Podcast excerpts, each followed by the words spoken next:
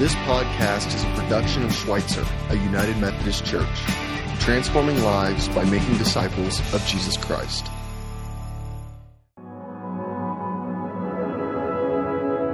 The Word gave life to everything that was created, and His life brought light to everyone. The light shines in the darkness, and the darkness can never extinguish it. God sent a man, John the Baptist, to tell about the light so that everyone might believe because of his testimony. John himself was not the light, he was simply a witness to tell about the light. The one who is the true light, who gives light to everyone, was coming into the world.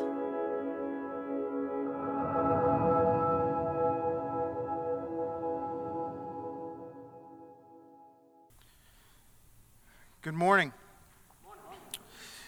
Thanksgiving Day was a, a beautiful day, great day uh, to be outside, in incredible weather. As I got to the end of the day, I looked down at, at a pedometer that I wear, and I was close to 20,000 steps for the day. And so I don't know if you ever have a little bit of a competitive spirit in, in you, but there's a little competitive spirit in me. And so I looked down at that pedometer and was close to 20,000 steps. So I'm like, I want to hit 20,000. So I turned to my son Ace and I said, Ace, you want to go for a walk? It was night out. Sure. And we live, our, our driveway is about an eighth of a mile long, so it's a, it's a great place to pick up the rest of those steps. It was a beautiful night for a walk. So we s- stepped out into the night. We walked east. We headed east toward the road. And it was one of those nights where it's just sort of crisp. The, the night, you know, is just dark up in the, in the expanse of space. And the stars are sharp and bright. And as we walked east, it was just beautiful. And then we turned around at the road and we started heading back west. And as we walked west, we continued to look at the stars and we saw the stars sprinkling and we started to th- think about different constellations that were there. And then we could see the, the lights of planes flying overhead. And as we got closer to our house, we looked up and we could see Springfield. Actually, we couldn't see Springfield. But Springfield, from our perspective, about six miles east of 65, about six miles east of 65, it was like all of the lights of the city were turned on. And across the western horizon, there was this crack of light. Some of you live close, and so you get to see this perspective of Springfield, right? You get to see it up close and light at night. From our perspective, we get to see the crack of light and then the glow as it just sort of glows up into the evening. Asa and I just stopped and we looked at that light. And I turned to him and I said, When I see the stars up in the sky, and then I see the light like that glowing from the distance, it reminds me of these words from the Gospel John that the light shines in the darkness, and the darkness cannot extinguish it, cannot put it out. Today we're going to be talking about Jesus is the light of the world. And we find these words coming to us from the opening pages, the opening story of the Gospel of John. And if you have uh, a Bible, if you want to turn there, we're going to walk through th- those verses. It's uh, verses 4 through verse 9. But if you have the Schweitzer app on your phone or on a tablet, I encourage you to take that out and turn to that app, and you can follow along there because the scripture text is going to be there also. The first few verses that we're going to look at are these, this verse here, verse 4 where John says about Jesus, and he's describing who Jesus is to the listener. He says, The Word gave life to everything that was created, and his life brought light to everyone. Or in another translation, it says, His life brought life to everyone. Last week, we talked about and we, we looked at the, the reality that Jesus is the creator of the world, and he, he gives uh, creation its, its launch, and he gives breath to things. As I was looking at this text and thinking about this text, I thought it was, uh, I thought it was interesting that John says Here's the light and life to the world, and he gives life to that which is created.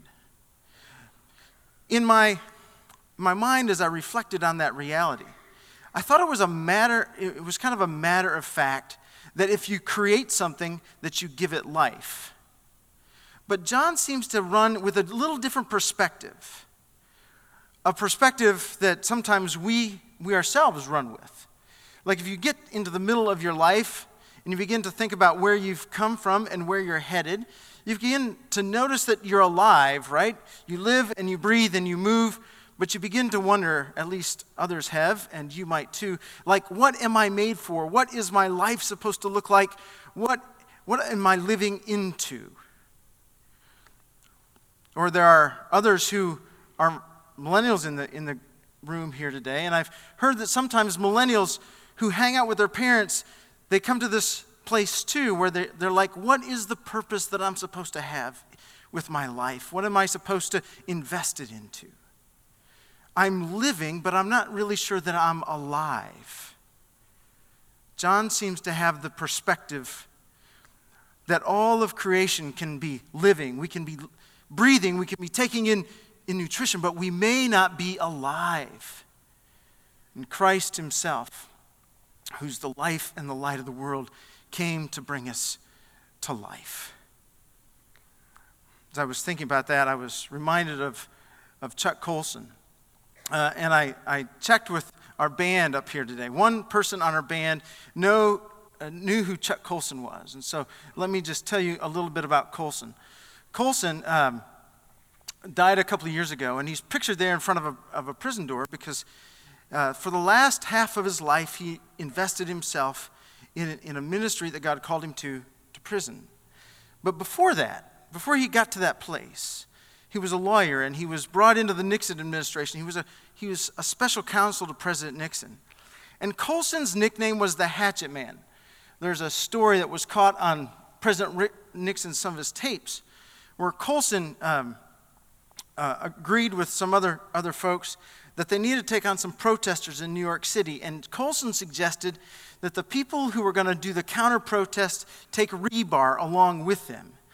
Colson was an enforcer, he was the hatchet man in Nixon's administration. And when the Watergate scandal broke, Colson's name was brought up. And Colson was included in those who were charged with some, with some part to play within the Watergate scandal. And that brought Colson to a face to face reality about who he was and what he was doing and what he was giving his life for. He's, what he found in that place when he looked in the mirror was that his life was wanting. He was living, he was breathing, but he wasn't receiving life and he wasn't giving life to anyone else. A friend of Colson was a follower of Christ, and he began to talk to Colson about what Christ can do in somebody's life, and he shared Christ with him. And Colson found Christ calling his own name. And then, in the midst of all that, in the midst of all that um, events that were happening in the political world, he pleaded guilty and he went to prison for six months. And as he was in prison, it was like God began to speak into his life about what he was experiencing and what he was seeing. And he said, I've got something for you to do, Chuck. And so, for the rest of his life, for the rest of his days, Colson uh, became an advocate and a supporter of people who were in prison. And he longed for prison reform, and he, he spoke for ways in which life could come to those who were in that place. Colson went on a journey. And he found that there was a point in life, in his own life, when he wasn't alive. And yet Christ came to him, the light of Christ came to him, and he became alive. So John says this He says, The Word came into the world, and he was life, and he was light. The idea that God is light is something that we find throughout the entire pages of the Old Testament. God is pictured as, as light in many different places, and probably the most predominant and the most pronounced place is when, is when uh, Moses leads the children of Israel out of Egypt, and they're in the wilderness, and God comes and dwells in their midst as a pillar of fire. How do people know that God is in their midst? They could see him because it was this big pillar of fire. God is the light of the world. It's been interesting, uh, an interesting observation I've had in the last few weeks. When I see people, I've had a couple different conversations where people come up to me or I'm sitting with them and they talk about the reality that, that they've discovered something about Christ or they, they've, they've come alive in Him in a certain place and way. And they begin talking about what's happening in their own life. A couple weeks ago, a guy pulled his phone out and he began to show me some pictures of Haiti and some kids that, that go to a school in Haiti and, and he visited these kids, and, and these kids had bright, big smiles on his face. But the guy who had his phone out and was telling me about these kids in Haiti, he was like a light bulb. He was all lit up and alive because here he was. He had, he had had this sense and he'd opened himself up to the life of Christ. And then, when he finds the life of Christ at work within him and leading him to places where Christ's heart is at, his entire life just becomes something that radiates. There is life and light in that place. Another guy this uh, past week was telling me that he discovered that in Springfield there are a number of, of uh, folks who've come here who are refu- refugees, and a number of them have lived in Uganda. There's about a dozen refugees from Uganda, actually, a, a dozen families. It was something that he didn't know about. He, and he became aware of. And he became aware of, of their situation and, and how, in, in their own country where they're from, they're used to being warm. And even the kind of temperature drops that we've had here in Springfield have caused them to think that they're really cold. I don't know what they're going to f- think when they go into this next week. I've heard it's really supposed to be cold. But he, be, he said, You know, I've, I've seen the conditions where they live and I don't exactly know what to do about helping them or how we can be of assistance. And I looked at him as he was talking. And I said, I don't know the answers to the questions you have, but I can tell you this much. There is a light in your face when you talk about it that you're beginning to reflect the life and the heart and the passion of God.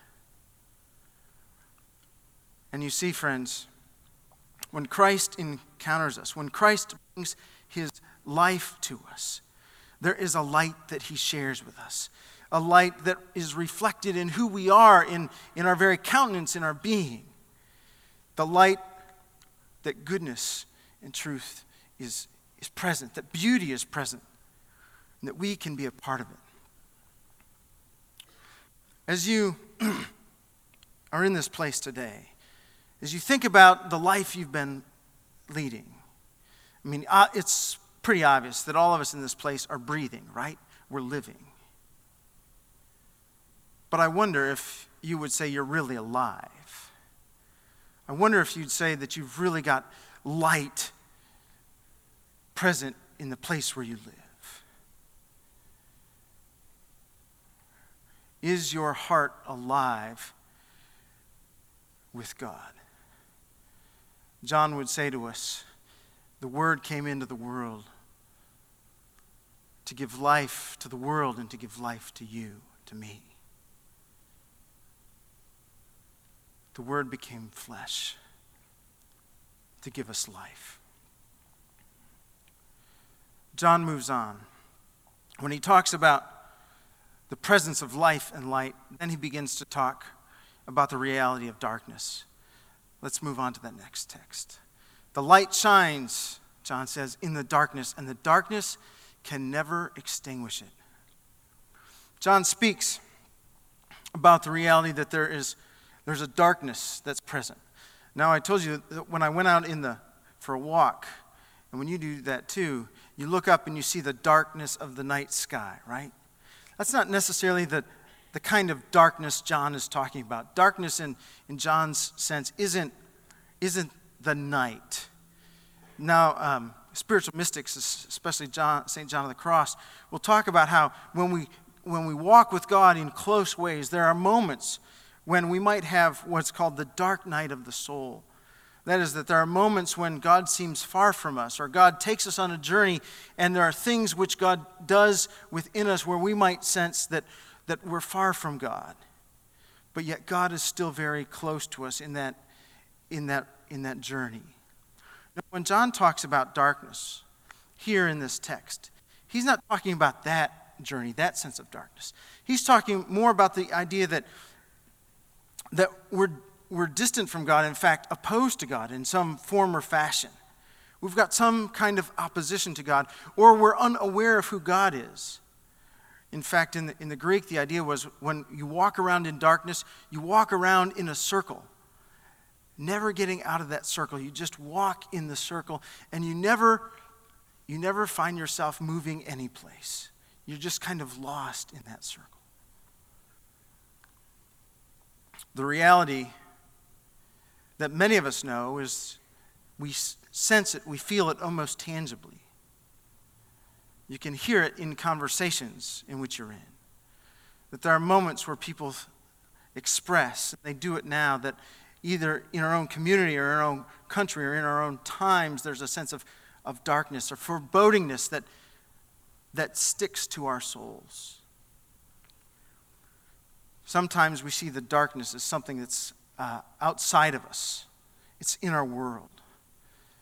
I was thinking about, oh, what's the film? The Lord of the Rings series and Aragorn in Lord of the Rings talks about how there's a foreboding darkness that's covering the land. About 100 years ago, a newspaper asked an uh, English writer and poet and theologian by the name of G.K. Chesterton, they asked a number of pe- different people to describe what they thought was wrong in the world. And they sent Chesterton the same question What's wrong with the world? And Chesterton gave this reply Dear Sir, I am yours. G.K. Chesterton. Chesterton gave that reply because the reality is, is there are moments when we see darkness present in other places.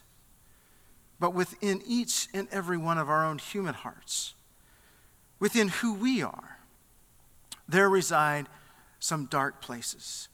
Some things that aren't yet reclaimed by Christ, that aren't touched by Christ. And so there is a darkness that, that we have, that we carry. There is a place that each and every one of us needs the light of Christ to come into, to illuminate, to bring forth goodness out of that place. So John says, life and light was coming into the world, coming into our world, into those places where there's darkness, whether it's on the broad scope or whether it's very personal and right here. And then John moves from talking about life and light and darkness to talking about a witness to the light. And here we hear these words God sent a man, John the Baptist, to tell about the light so that everyone might believe because of his testimony.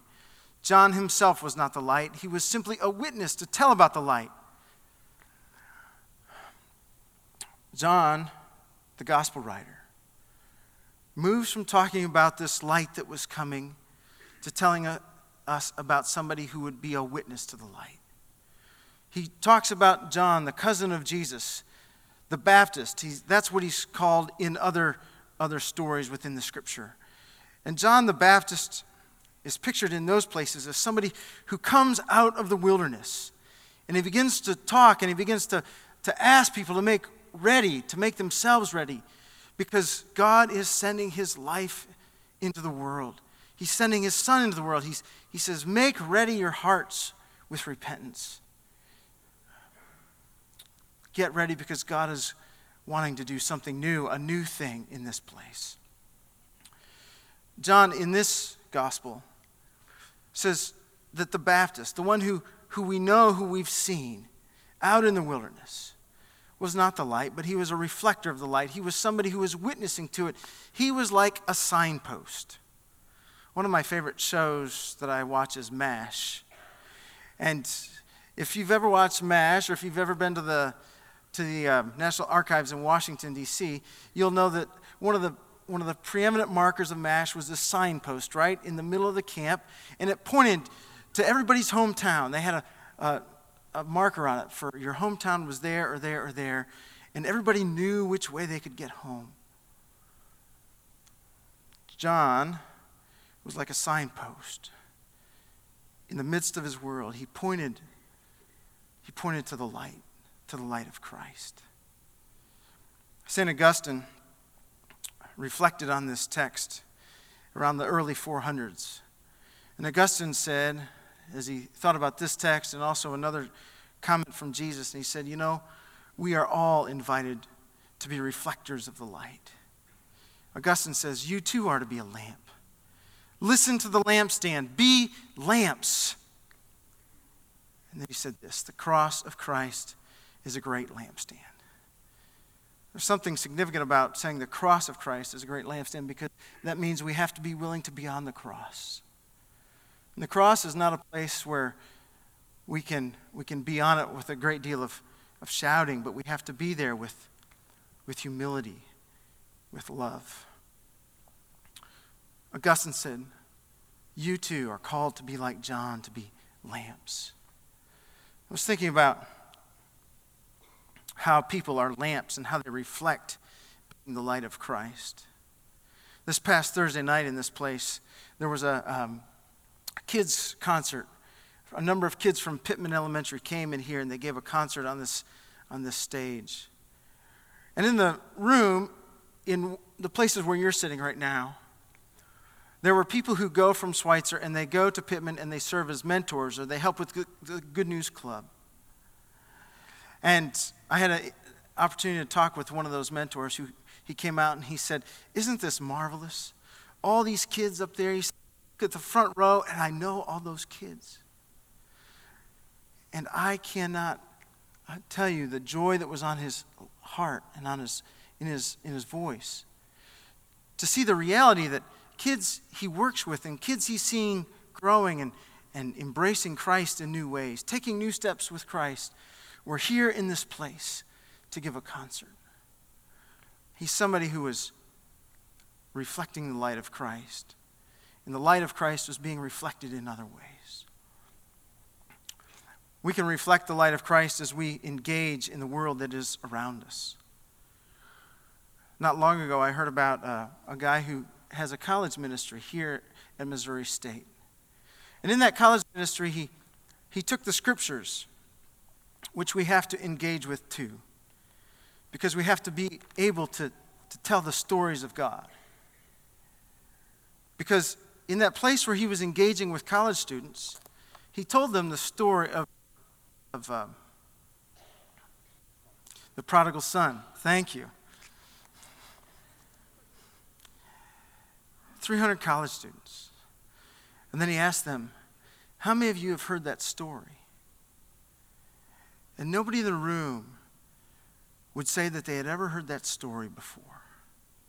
It's a story of somebody far from God, and yet the Father looks for that person to come home, and he waits for that person, and he's waiting, waiting for all of us. Talks about the very nature of God. Those college students had never heard that story. He was somebody who was being a reflector of, of the light of Christ. He was pointing to who Jesus is and who Jesus was. And he was somebody himself who spent time to open up the scriptures and engage in this, in this work so that he could tell God's story. Coming in January, Jeff Fugit, who um, is our director of Connect, our director of groups here at Schweitzer, he's going to be leading a class on how um, growing deeper in the Bible. And if, if you want to learn more about engaging with the story of God in that way, you're welcome to do that. You'll, hear, you'll be hearing more about it.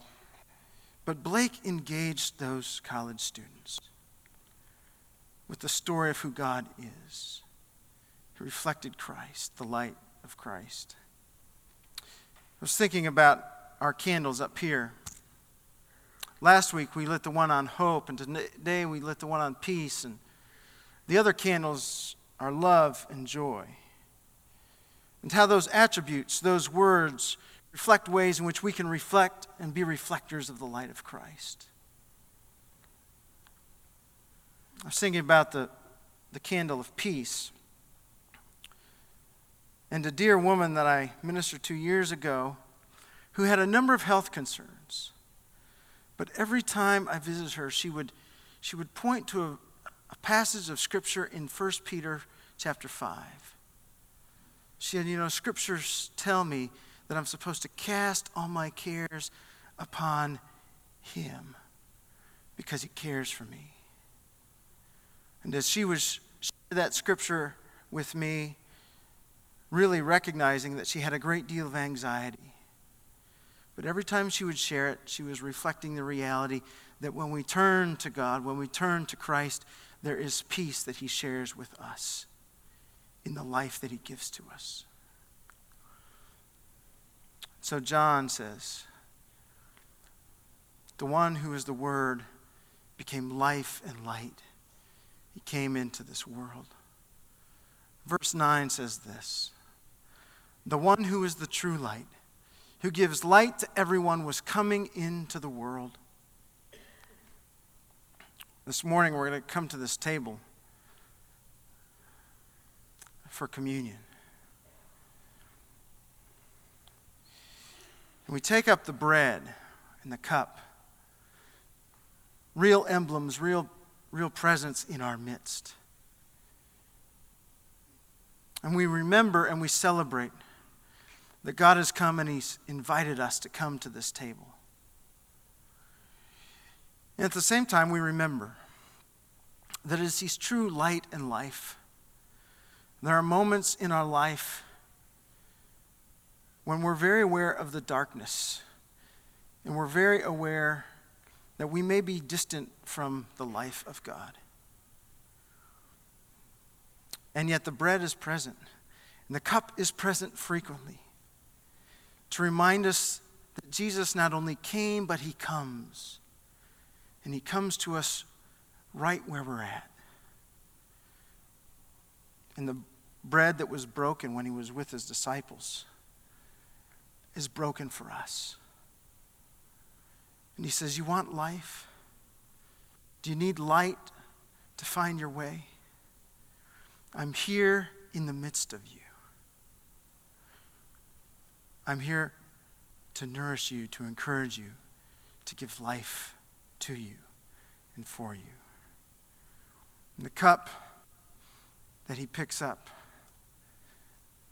and he blesses is a cup of him pouring out his life for us. And it's a cup of joy that he invites us to share because we get to share in his life